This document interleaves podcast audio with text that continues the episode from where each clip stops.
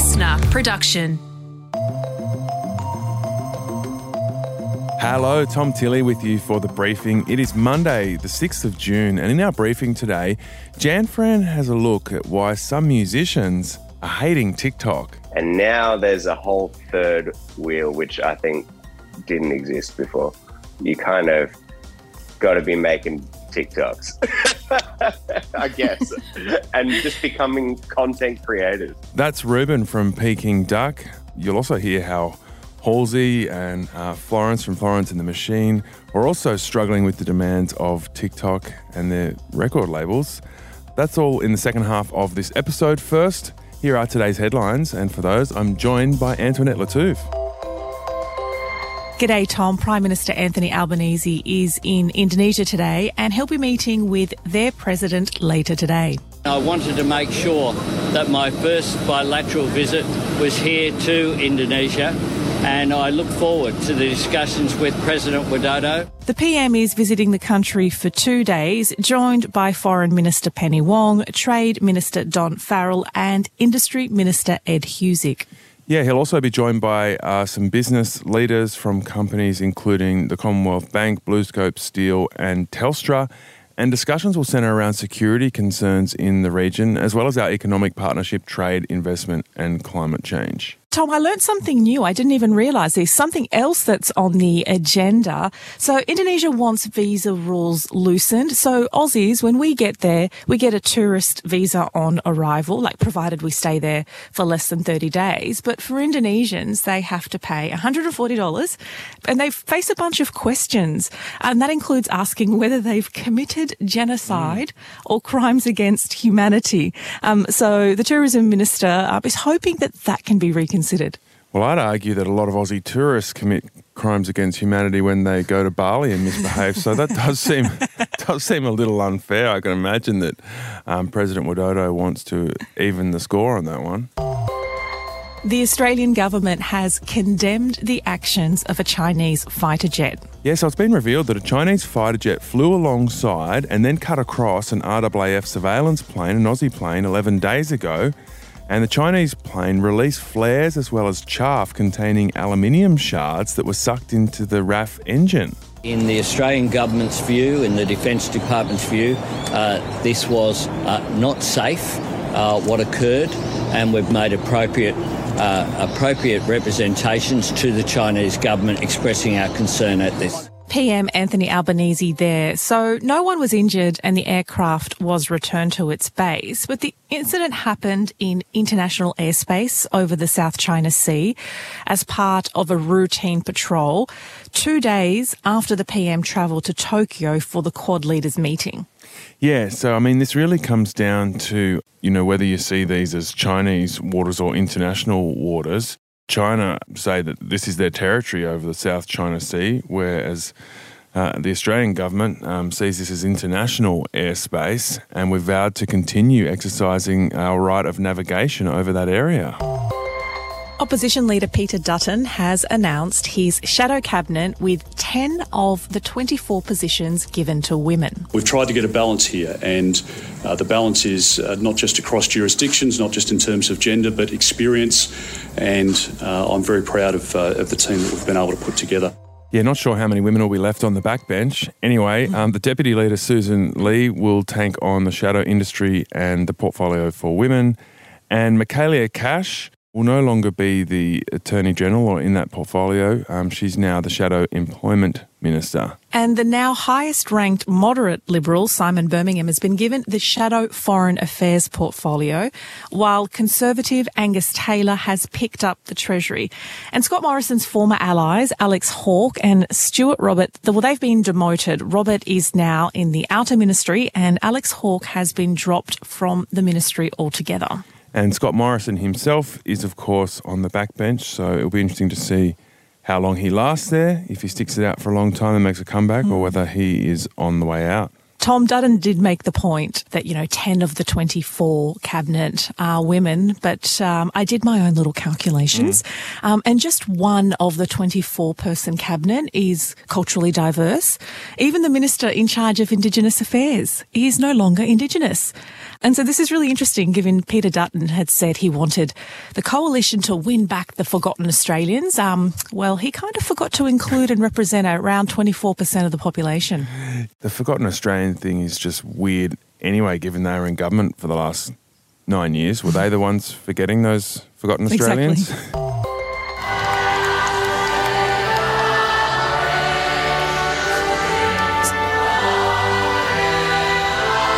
God save the Queen. Can you feel it, Antoinette? The passion and the power it. on the streets in the UK. So, four days of festivities have wrapped up. This is the Queen's Platinum Jubilee celebration, 70 years on the throne. The 96 year old monarch, she managed to step out onto the balcony of Buckingham Palace and wave to the crowds during the finale, accompanied by the next three generations of royals.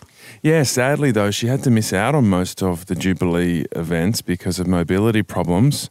She did say in a statement that her heart has been with you all and that she's humbled and deeply touched that so many people have taken to the streets to celebrate my Platinum Jubilee. And those people include a bunch of stars like Ed Sheeran, Sir Rod Stewart, Sir Elton John, Diana Ross, and our very own Jason Donovan who performed, while celebrities like Sir Cliff Richard and Kate Moss were also in attendance. Yeah, it was amazing to see so many people on the streets of London. It was absolutely beautiful.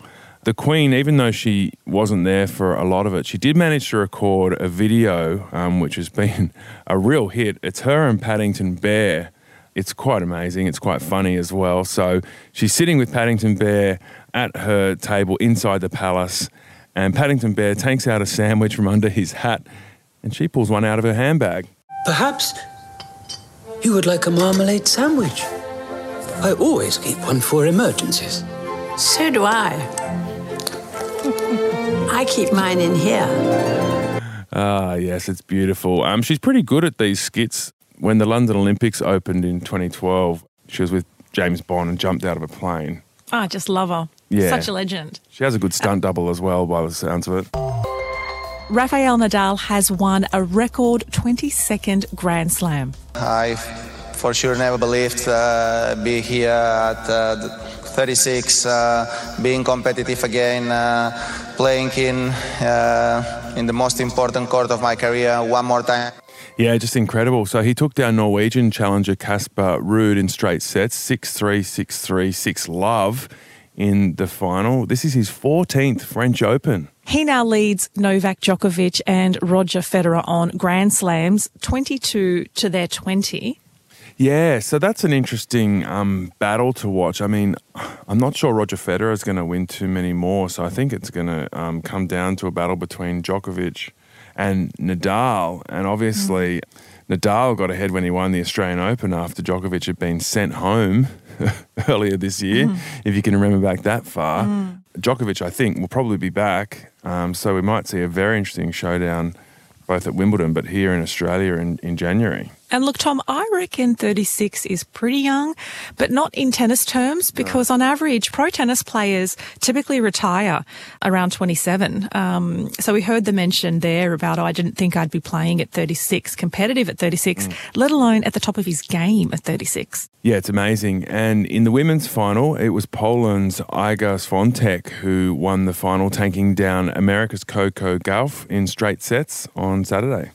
All right, Antoinette, we'll catch you tomorrow. Jan Fran's about to take us on a journey into the world of TikTok, which a lot of musicians aren't too happy about.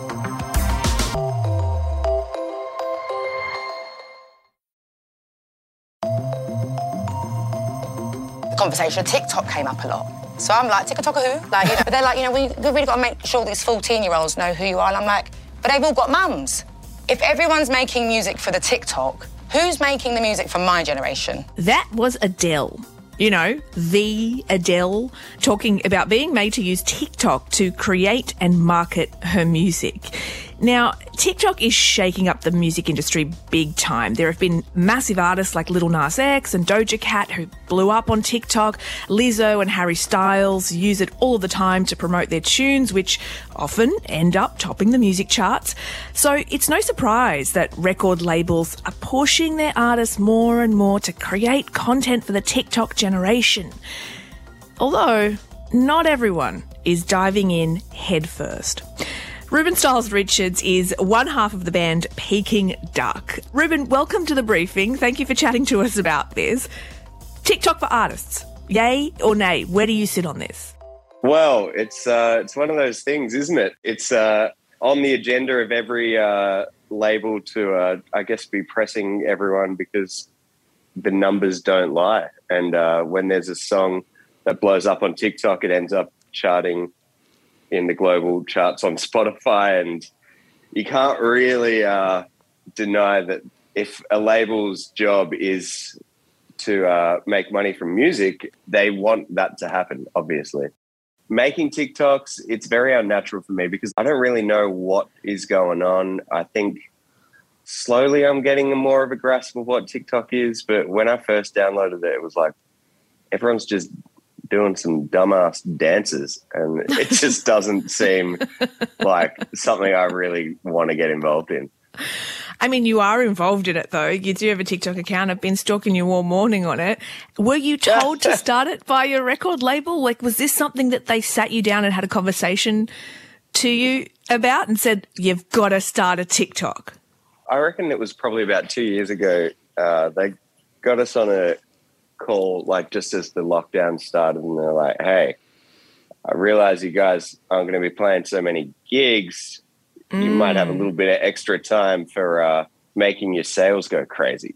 They showed us graphs and showed us charts, and even two and a half years ago, like the Spotify Global Top 100, I think 92 of the songs were in there because of TikTok.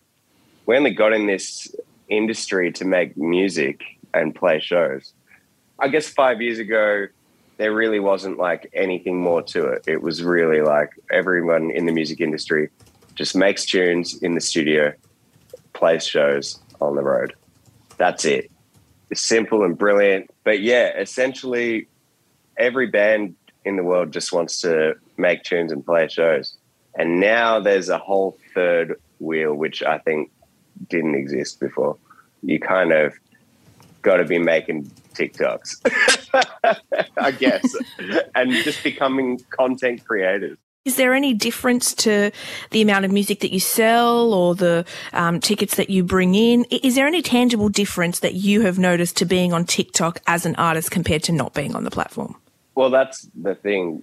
Unless you're massive on TikTok, it doesn't really do anything.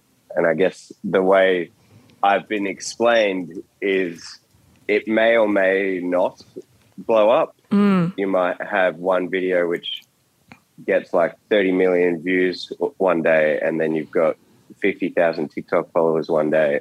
But that may not happen. What I guess the general consensus is if you do just do a post every day, it's just upping your chances. You know, it's that throw shit at the wall, see if it sticks. And it's not really doing it because it will help it's doing it on the chance it will help. You sort of take the piece out of it a little bit because I know that you posted a TikTok about having to post a TikTok on TikTok, which is just incredibly meta. But there's a certain way that you kind of use that you kind of use it, which is, you know, you understand that you have to be there, but in some ways you're kind of taking the piss a little bit. Like, is that like a, a strategy that you developed, or was that just you trying to be as authentic as possible? In my eyes, I think TikTok would think that's hilarious. If someone that worked for TikTok saw someone posting a TikTok about having to post a TikTok, I think you know, on TikTok. Uh, it's like the "You're so vain." I bet you think this song is about you kind of scenario. But I love the irony like that. I think everyone does. But yeah, it wasn't like so strategic. It was just like since Halsey and Lizzo and everyone started blowing up about being pressured to make TikToks, I do absolutely see where they're coming from. So I'm gonna post a damn TikTok about mm. having to post TikToks and make it clownish and make it silly and as long as I don't take it seriously and let it, you know, consume my life, I reckon if I can just set aside four hours a week, max, and no no more time spent, and then get like five little videos in the draft section, and then just punch them out each day. I reckon that's that's kind of in my world. I think that's the dream.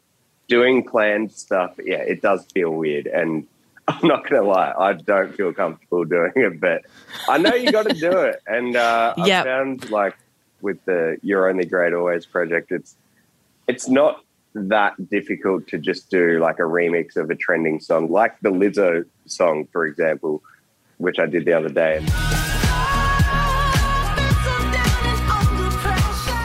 Just post about music production. You know, that's something which is keeping it music focused and keeping it in the realm of just making music, but then also getting the TikToks done for the label. So you're staying on TikTok by the sounds of it. You've got your drafts. you've got you've got a strategy, Reuben. Happy label, happy Fable. I, I don't even know what Fable means, to be honest. I, I, I've just whipped that one out of nowhere. Screw it, we're using it. I love it. that was Reuben Styles Richards of Peking Duk there. He does seem to have a strategy about how to forge forward in this brave new TikTok world. But let's go to a wider picture here with Cameron Adams. He's LiSTNR's feature music writer. He knows all about this stuff. Cameron, thanks so much for joining us. First of all, just tell us what is it about the platform of TikTok? Because I'm not hugely familiar with it, I'll admit. What is it about the platform that makes music go viral?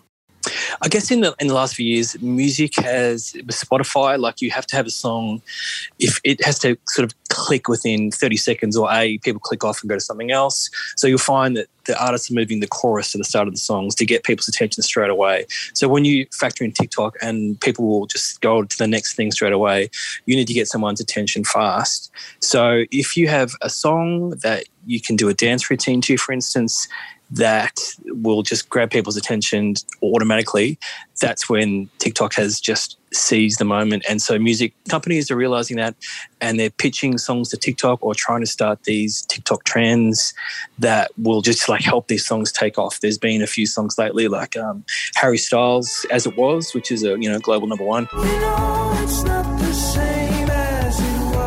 That's had all these TikTok dances going to it or people singing along to it.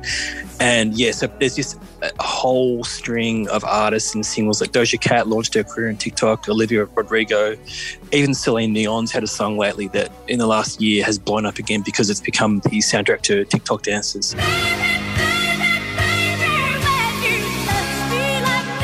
Labels are seeing this and going, oh, hang on, this is perfect marketing to, to young people. I mean, it does sound like it is pretty good marketing to young people if you can launch a career like Doja Cat has on TikTok and then go on to sell records and become a sort of international superstar. Um, what is what's the downside here? Why are there so many artists that are sort of a bit sus on the platform? I think because it's worked so well, record labels who, you know, maybe aren't always that creative or they see something happening and they like to follow trends, they are now forcing all their artists basically, you know, they've made the music and now they've got to promote it themselves on TikTok. I mean, you sign to a major label to get that muscle, that clout behind you to, for marketing. Do you think there's a reticence from older artists to jump on the platform compared to, say, younger artists that might have used it natively? Yeah, totally. Uh, ben Lee, Australian singer songwriter, he's been on it, and I, I think Ben's in his forties, and he's saying even he was like, what, "What am I doing on this? This is for kids." But he's sort of using that and taking the piss by doing that. Rod Stewart's on it, so there are older artists on it. I guess the thing is, they have to be on it, or maybe they think they have to be on it, but it is a younger demographic oriented platform. But I guess, hey, if you have a song that launches through TikTok, it eventually will cross over to that demographic. You know, like the way it works now is it's streaming hit and then it gets on the radio and then maybe people download it the old style way. So, yeah, I can see the record company's point because it's a sort of, you know, let's, let's join the fun kind of thing. And if you can't beat them, join them. But yeah, it's definitely not a one size fits all way to launch your career. Do you think it's inevitable that artists will just end up folding in TikTok as part of their marketing strategy? Is it just something that we can come to expect from all artists who are now signing up to major record labels? Yeah, I would say that most contracts these days, new ones, would have a social media clause at least where you need to promote yourself. I think if you're 18 making music, you've grown up with with social media and TikTok anyway, and you a lot of artists are discovered through TikTok these days. Like they've been launching their music the same way that they were discovered by SoundCloud or YouTube or whatever in the past MySpace back in the day. So it's just the latest platform to appeal to a wide audience. And I guess if you can get a TikTok following yourself without a record label, it shows you're quite self motivated and quite appealing to younger people. So that's an attractive proposition for record labels. So currently it's TikTok. There'll be something else after this when TikTok isn't cool. But there's always going to be, yeah, I think going forward, social media and music will be very, very closely linked. So, where do you see sort of TikTok moving in the future in terms of its relationship with the music industry? I guess you've got to try and keep that level of authenticity that people look at. And that's why I guess when Halsey's calling out TikTok, people are like, oh, hang on, this is all manufactured, this is all fake. And no one wants that. That doesn't work well. That doesn't play well to, a, to an audience. So they think it's been something's going on behind the scenes. But yeah, I, I think that TikTok's here for definitely a little while. There's just so many eyes on that platform. And that's what record labels want these days. Like it's harder and harder to get attention. So when you've got a platform that is that popular and it's very visual as well. So it is a perfect marriage definitely at the moment at least. That was Cameron Adams. He is LiSTNR's feature music writer. And it sounds like TikTok not going anywhere. Unless there's a new social media app that trumps it in the same way that it's sort of trumping Instagram, which sort of trumped Facebook. Hmm. Stay tuned. All right, tomorrow on the briefing, President Joe Biden's battle with the gun lobby. Will they be able to achieve anything on gun reform after the recent tragedies?